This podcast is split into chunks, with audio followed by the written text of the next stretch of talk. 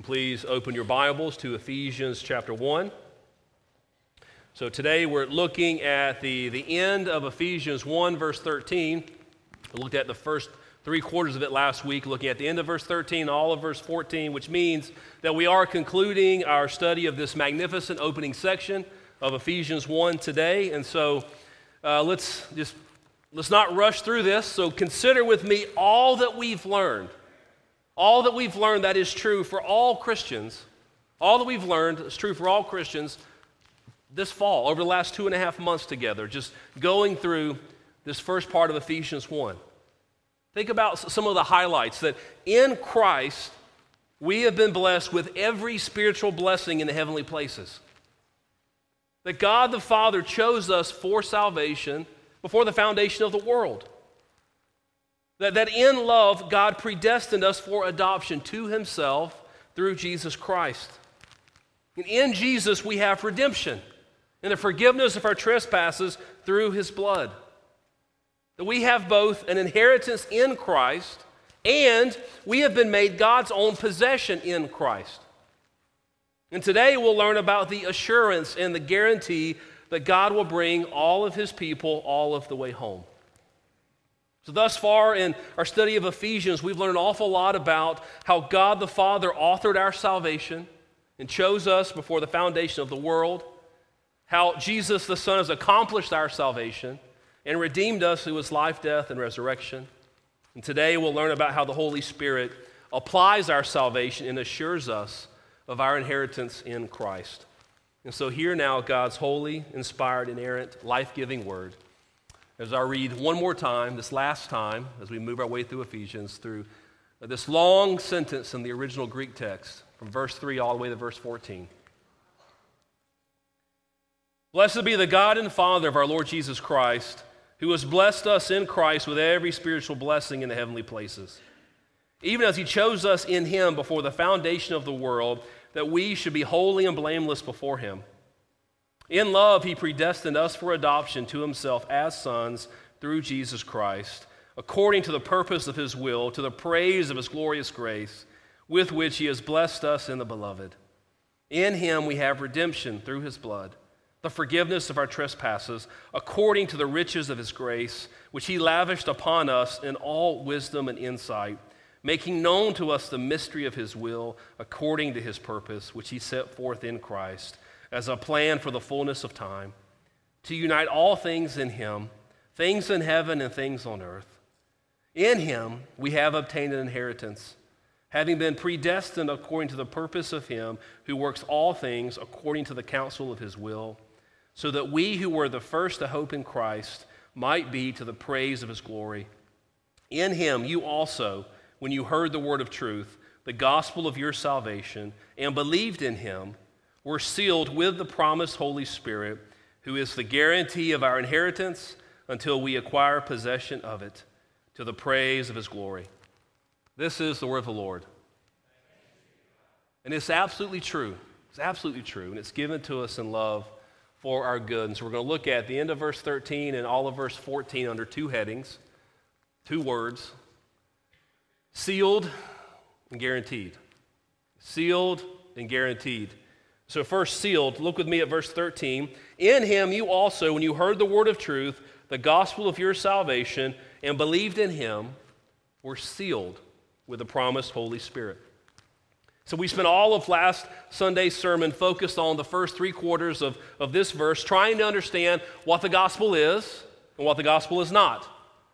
You may remember we talked about how that word translated gospel means good tidings or good news.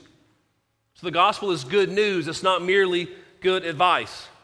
The gospel is not good advice about what we need to do, should do, or even can do to earn our salvation. And that's because there's nothing we can do. There's nothing we can do. As Paul writes in Romans 3:23, for all have sinned and fall short of the glory of God.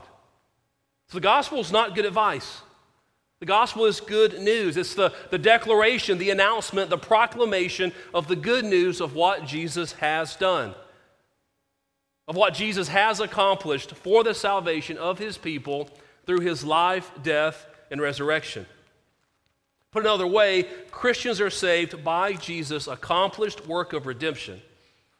A, rede- a redemption applied by the Holy Spirit, a redemption received through faith. And our text today begins with that final phrase of verse 13. So look again at Ephesians 1, verse 13. Believed in him, were sealed with the promised Holy Spirit. So once you trust in Jesus and are saved by him through faith, your sins are forgiven. You're completely pardoned. You're credited with Jesus' righteousness. You're adopted into God's family. That you, you belong to God. Therefore, God marks you with a seal. And do you see what that seal is? Or rather, do you see who this seal is in the final phrase of verse 13? Believed in him, were sealed with the promised Holy Spirit. See, when a Christian hears the word of truth, the gospel of their salvation, and believes, okay, in that very moment, in that very moment, not at some later second blessing, not at some later time is there some later spiritual add on for, for, the upper level Christians, for the elite Christians. But in that very moment, you believe the gospel, and once for all time, you are sealed with the promised Holy Spirit. Amen is right. It's glorious good news. But what does it mean to be sealed with the promised Holy Spirit? Well, 2,000 years ago in the ancient world in which Paul lived, a, a prominent person would often choose a symbol or an emblem as his or her official seal, or they would inherit it from their family, passed down to them as this official seal. And it was common to affix the imprint of one's seal, often using a signet ring and melted wax, onto an object or a document. And the seal uh, on the object or on the document would mark it as belonging to that person or coming from that person. So, scholars and commentators seem to agree that there were at least four purposes for such a seal in the ancient world. And I think all of these help us understand what Paul's saying to us in Ephesians 1, verse 13. So, these purposes are first, a seal was used to authenticate, to authenticate and confirm something particular as being genuine and real. To authenticate it, to confirm it as being genuine and real. You know, think about it like the official seal on your passport. That, the pass, your passport, that's, that, that's a strong document that authenticates who you are and where you're from. My, my, this past week, my, my oldest daughter, Lillian, uh, received her learner's permit. So I tell you that for a number of reasons. One, to be, to be, one, to be warned, uh, but no, number two, to invite prayer. Prayer for me as I attempt to teach her, but more so prayer for her as she tries to learn from me. But I tell you this not only to, as a warning, not only for prayer, but because whenever you take your teenager to get their learner's permit, you can either bring their social security card and just their passport, or you have to bring an incredibly long list of other documents to try to authenticate they are who they are. That they really are your child, they really are um, you know, from live in the state of Texas and so forth. See, th- that official seal, that, that's all you need. If you have the passport with the official seal, that's all you need. See, first, a seal was used to authenticate and to confirm something particular as being genuine and true. In a similar way, having the seal, the indwelling presence of the Holy Spirit, authenticates and confirms those who profess to be Christians as indeed genuine followers of Christ. Second, a seal was used to mark something as the property of another.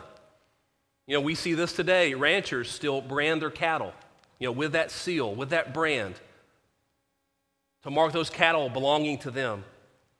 Keith Warrington puts it this way the fact that a believer is sealed with the Holy Spirit indicates that the one who arranged for the sealing, namely Christ, owns him, owns her. Third, a seal was used to make something secure.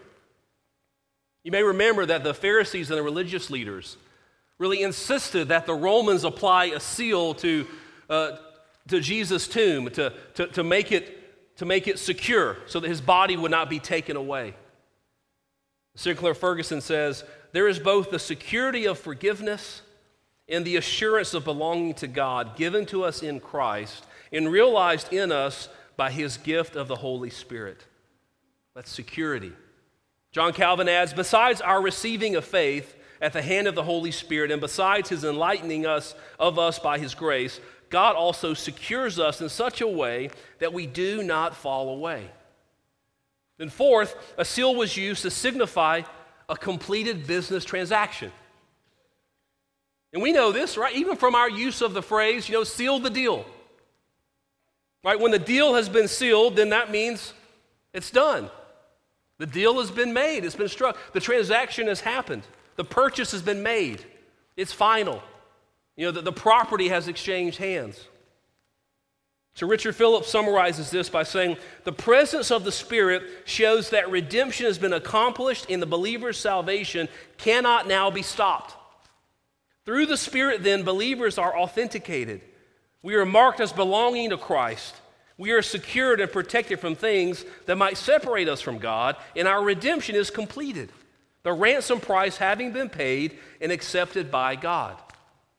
And so look again at Ephesians 1, verses 13 and 14. In him you also, when you heard the word of truth, the gospel of your salvation, and believed in him, were sealed with the promised Holy Spirit. See, when a Christian, when a Christian hears the word of truth, the gospel of their salvation, and believes, in that very moment, not at some later time, but in that very moment, and once for all time, they are sealed with the promised Holy Spirit. So that's sealed. Now, our second heading is guaranteed. And so look at the end of 13 and beginning of 14. We're sealed with the promised Holy Spirit. Verse 14, who is the guarantee of our inheritance until we acquire possession of it to the praise of his glory. So Paul says in verse 14 that the Holy Spirit himself is the guarantee of our inheritance. That he, the Holy Spirit is the guarantee of our inheritance. And so let's think about that word translated guarantee. Here's, here's what John Stott says about it and its definition. In, in ancient commercial transactions, the Greek word translated guarantee signified a first installment, deposit, down payment, pledge that pays a part of the purchase price in advance and so secures a legal claim to the article in question or makes a contract valid. In this case, the guarantee is not something separate from what it guarantees, but actually the first portion of it. A deposit on a house is itself the first installment of the purchase price. So it is with the Holy Spirit.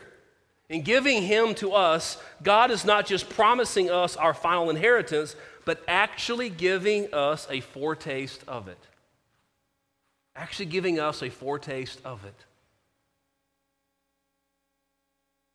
Look again at verse 13 and verse 14. We're sealed with the promised Holy Spirit, who is the guarantee of our inheritance until we acquire possession of it. So, so, do you see that Paul is not really telling you about something that awaits you off in the distance, that awaits you at some time in the future? Paul is telling you that the indwelling Holy Spirit in your life today, in your life today, because Jesus has saved you, the indwelling presence of the Holy Spirit in your life today is a foretaste of the full inheritance that awaits you in Christ. Now, think for a moment about that foretaste and how it must compare to the full inheritance and how the full inheritance must be so much greater, so much sweeter. And so, dear brother, dear sister in Christ, these verses are meant to be a stunning encouragement to you, to you here today, to lift your gaze uh, above your present circumstances, no matter how difficult or how hard or how scary they are, and to think about all you have in Christ. Kent Hughes puts it this way He says, Imagine the sublimest, most treasured experiences of the Holy Spirit we have ever had, and then realize they are only a foretaste. the tip of the tongue on the spoon of what is to come. Remember the release and coming to Christ and knowing you are forgiven. I mean, do you remember that? Remember that, that time when in worship you were smitten with awe. Remember the time you followed the Spirit's leading and were wonderfully used. Remember the satisfaction of finding the fruit of the Spirit surprising you with goodness where you once responded wickedly. Think of all this and then multiply it a millionfold. Here on earth, we have experienced the first dollar of a million heavenly dollars. The earnest. Now, it's possible that, that someone could say, Well, Richard, all of this sounds wonderful. In fact, Richard, it may, maybe even sounds too good to be true. It sounds almost too good to be true. And so, how do I know this is true for me? How, how do I know that, that I have the indwelling presence of the Holy Spirit in me? How can I know that I've been sealed with the, the promised Holy Spirit, who is the guarantee of my inheritance? I'm glad you asked. These are wonderful questions to ask. Wonderful questions to ask because we can confuse, we can confuse momentary external excitement and emotion in a church service, at a conference, at a retreat, at any ministry event. We can confuse momentary external excitement where we, we raise our hand, we walk an aisle, we repeat a prayer after a prayer coach of some sort. We can confuse that with genuine, true, internal, objective, heart level, Holy Spirit change within us. So, so how do we avoid confusing mere momentary external excitement and emotion with genuine, objective, internal, Holy Spirit wrought salvation? It's a good question. In the 1700s, Jonathan Edwards wrote a book about this. The book's titled The Distinguishing Marks of a Work of the Spirit of God. And in the book, Edwards lists five indicators that a person has been truly sealed with the promised Holy Spirit. It is five true signs of the Holy Spirit's work and presence in a Christian's life. And so I'm, I'm going to give you a summary of a summary, okay? First, the elevation of esteem in Jesus Christ as the Son of God and Savior. The, the, the, first sign of the Holy Spirit working in a person's life is that they're making much of Jesus. That they're thinking so much more about Jesus than they are about the Holy Spirit, that they are magnifying and glorifying Jesus. They've got an elevated esteem in Jesus because that's the work of the Spirit. That's the Holy Spirit's job description. That's what Jesus told us about the Holy Spirit back in John. You remember that? In John 15, 26, Jesus says, But when the Helper comes, John 15, 26, but when the Helper comes, the Helper being the Holy Spirit, when the Helper comes, whom I will send to you from the Father, the Spirit of truth, who proceeds from the Father, he will bear witness about me. That the Holy Spirit bears witness to us about Christ.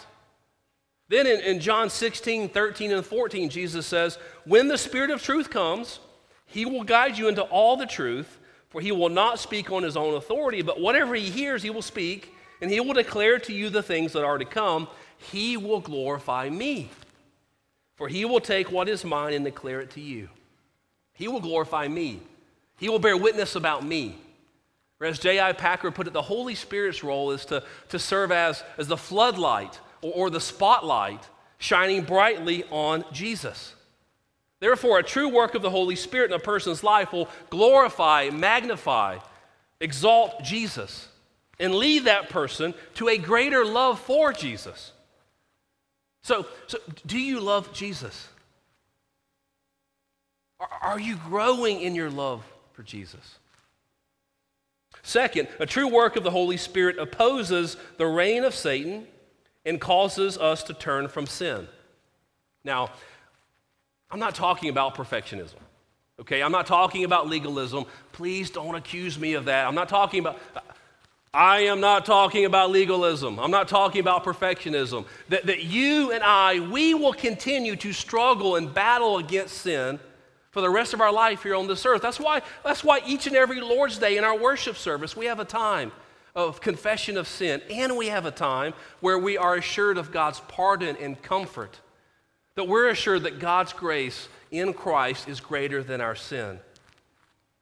We, we will battle against sin as long as we live on this earth. But the question is whether we are truly battling against our sin or not. Right? A sign of, of the Holy Spirit's work within us is that we are trying to put our sin to death. Are you, are you trying to kill your sin? Or maybe let me ask the question at, at a more street level Are you even bothered by your sin? We feel conviction over it. See, because if the Spirit's at work within us, then we, we experience that ongoing work of God's grace in our lives called sanctification. The Shorter Catechism, question 35, defines sanctification this way Sanctification is the work of God's free grace.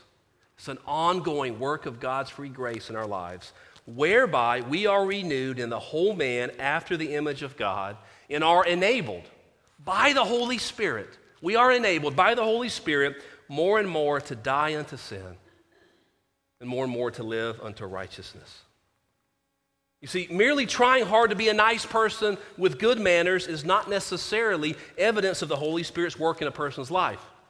Although I recommend being nice, and I think it's great to have good manners. But a genuine desire to put one's sin to death and to obey all that God commands in the Bible is evidence of the Holy Spirit's work in a person's life. Third, a true work of the Holy Spirit brings an increase of interest in God's Word. I mean, do you love the Word of God? Or do you desire to love the Word of God more? You know, do you desire to read it? Or do you even desire to desire to read it? Do you desire to read God's word, to study it, to discuss it, to, to hear it preached, and to obey it? Fourth, a true work of the Holy Spirit brings a desire to understand sound doctrine and even defend true doctrine against error. See, and this is not just true for, for pastors, it's not just true for elders, although it certainly is, but this is true for every individual Christian. Right? I mean, are you, is your love for Christ growing?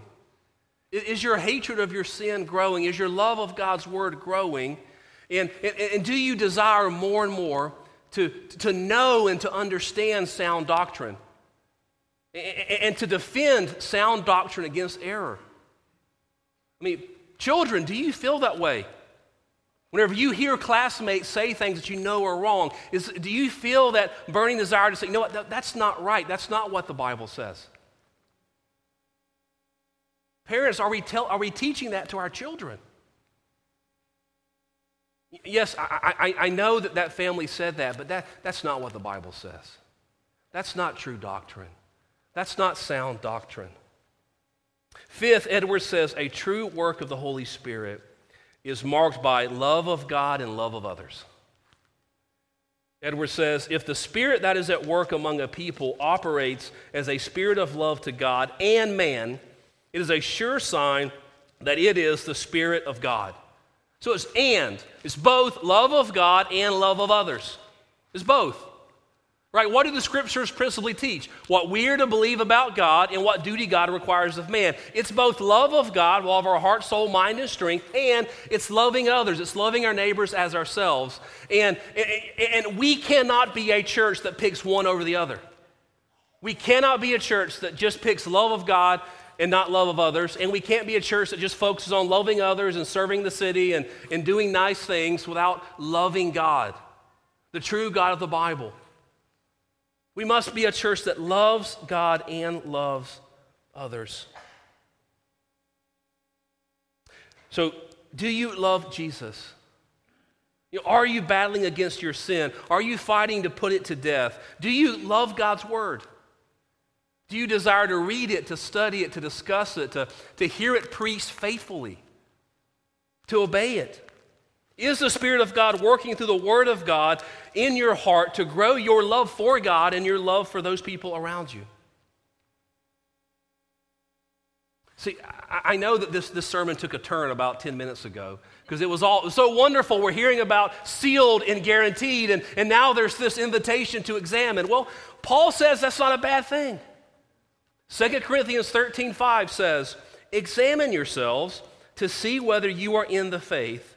Test yourselves, or do you not realize this about yourselves, that Jesus Christ is in you, unless indeed you fail to meet the test? And so the goal with this, this list from Edwards' book is not to scare anyone. But I don't, want any, I don't want anyone to have a false assurance of salvation that they don't really possess. And so if you don't know Christ, if you've got no idea of what I'm talking about with this, this, this evidence and this fruit, this, this sign of the work of the Spirit in your life, repent and believe. Repent and believe. Turn from your sin, turn from your attempts at self righteousness, and trust in Jesus. Trust in, in His completed work for you, His perfect sinless life, His atoning death, His resurrection from the grave. Trust in Christ. He'll save you. He'll give you His Holy Spirit. You'll be born again. He'll give you a new heart. There'll be resurrection power within you that, that enables you to walk in newness of life. Trust in Christ. But now I also know that, that, that in a room this size, I know many of you already, I know many of you are, your, your consciences are tender, and, and you are burdened by your sin. And you can hear a list like this from Edwards, and you can think, oh, I don't know if that's me. I, I feel now, now, I'm, now I'm questioning everything because I know how great my sin is. Ephesians 1 13 and 14 are meant to be words of comfort and assurance. And so listen to them again. In him, in Christ, you also, when you heard the word of truth, the gospel of your salvation, and believed in him, were sealed with the promised Holy Spirit, who is the guarantee of our inheritance until we acquire possession of it to the praise of his glory.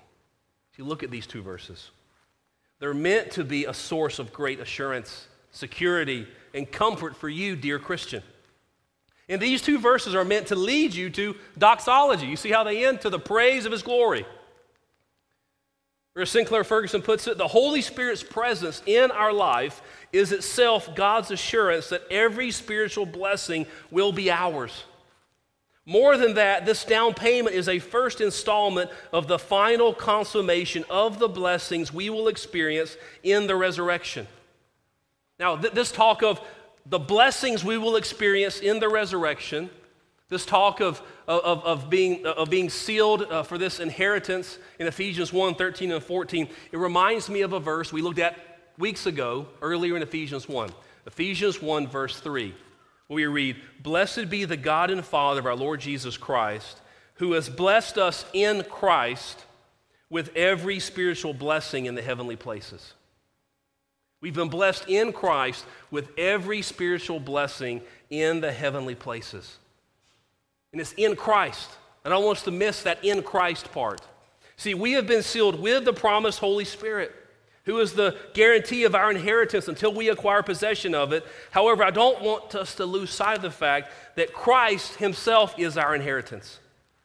That we've been blessed with every spiritual blessing in Christ.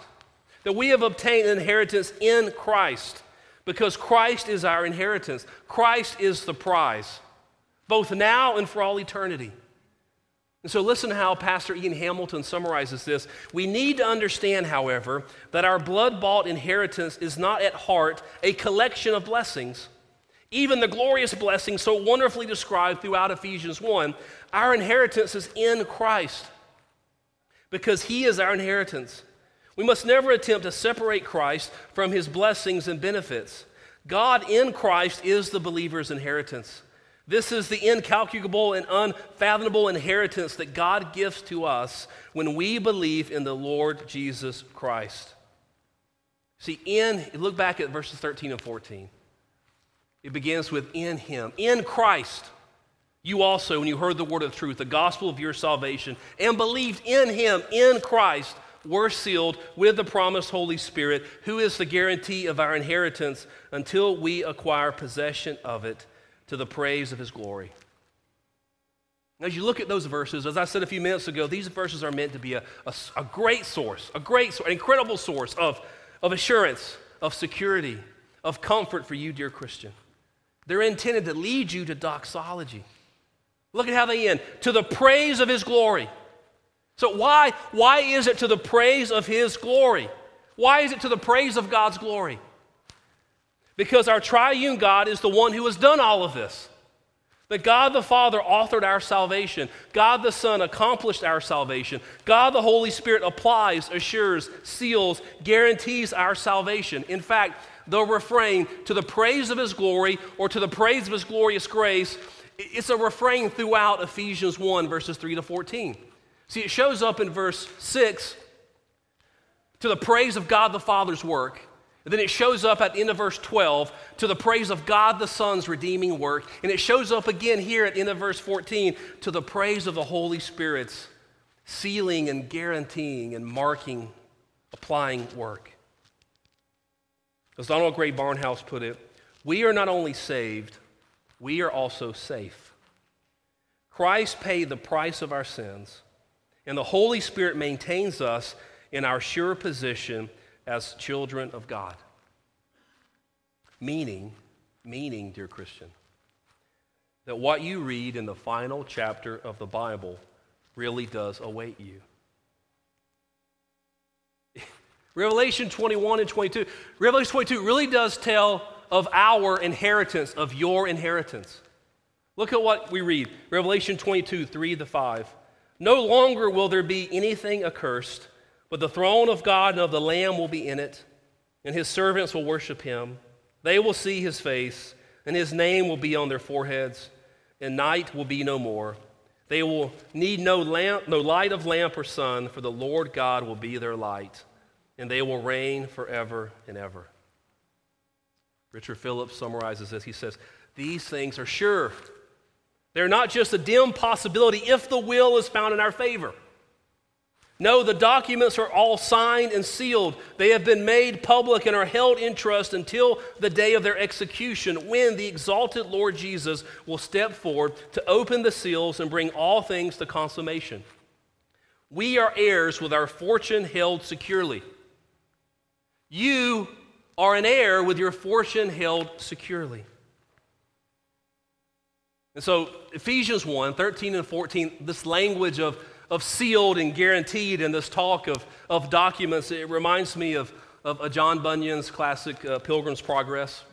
And I, I trust that many of you have read it. If you haven't read it, uh, go, go read it. Okay, that's your assignment. Okay, between now, that's your New Year's resolution, number one. Okay, read, read Pilgrim's Progress. Parents, read it with your children. Okay, they'll, they'll love it, I promise you. In, in Pilgrim's Progress, read about the journey of the main character named Christian from when he decides to leave his hometown uh, to follow Jesus to the celestial city of the great king. And the story is an allegory for the whole Christian life. And early in the story, Christian is carrying around a, a great burden on his back until he comes to the place of deliverance, the hill where there is the cross. And there at the cross, Jesus saves Christian. And we're told in the book, the king of the celestial city had removed the weight of sin from his shoulders at the place of deliverance. Just then, three shining ones came to him. The first one said, Your sins are forgiven. The second one removed the rags he was wearing and put beautiful clothes on him. Then the third shining one set a mark on his forehead and gave him a rolled up paper document with a seal on it. And then we read, Take care of this document and read it for comfort as you go on your way, the third shining one told Christian. You'll be asked to turn it in at the gate of the celestial city. And after many difficulties and dangers and even failures, Christian arrived at the celestial city with a companion named Hopeful. And then Christian and Hopeful turned in their documents, which were brought to the king. And when the king read them, he told his servants to open the gates and let them in. And we read, The gates were opened, and the bells of the city rang out with joy. So Christian and Hopeful were brought before the king who was sitting on his throne, waiting to receive them. Then they, along with all God's people and the angels in heaven, began singing, To him who sits on the throne and to the Lamb be praise and honor and glory and power forever and ever. See, friends, God will bring all of his people, all of the way home. And this is what Paul is assuring us of in Ephesians 1 13 and 14. In him you also, when you heard the word of truth, the gospel of your salvation, and believed in him, were sealed with a promised Holy Spirit, who is the guarantee of our inheritance until we acquire possession of it, to the praise of his glory. Amen. Let's pray. Father, we thank you for the clarity and the, the challenge and the conviction and the comfort we find in your word.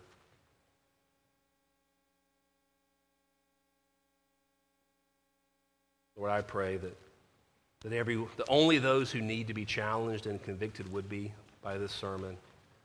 And I pray, Father, that, that those who need to be comforted, those who need to leave here with, with a stronger sense of your love for them in Jesus Christ, the assurance of their salvation, I pray they would leave with just that. Lord, thank you for your word. Write these truths upon our hearts, we ask in Jesus' name. Amen.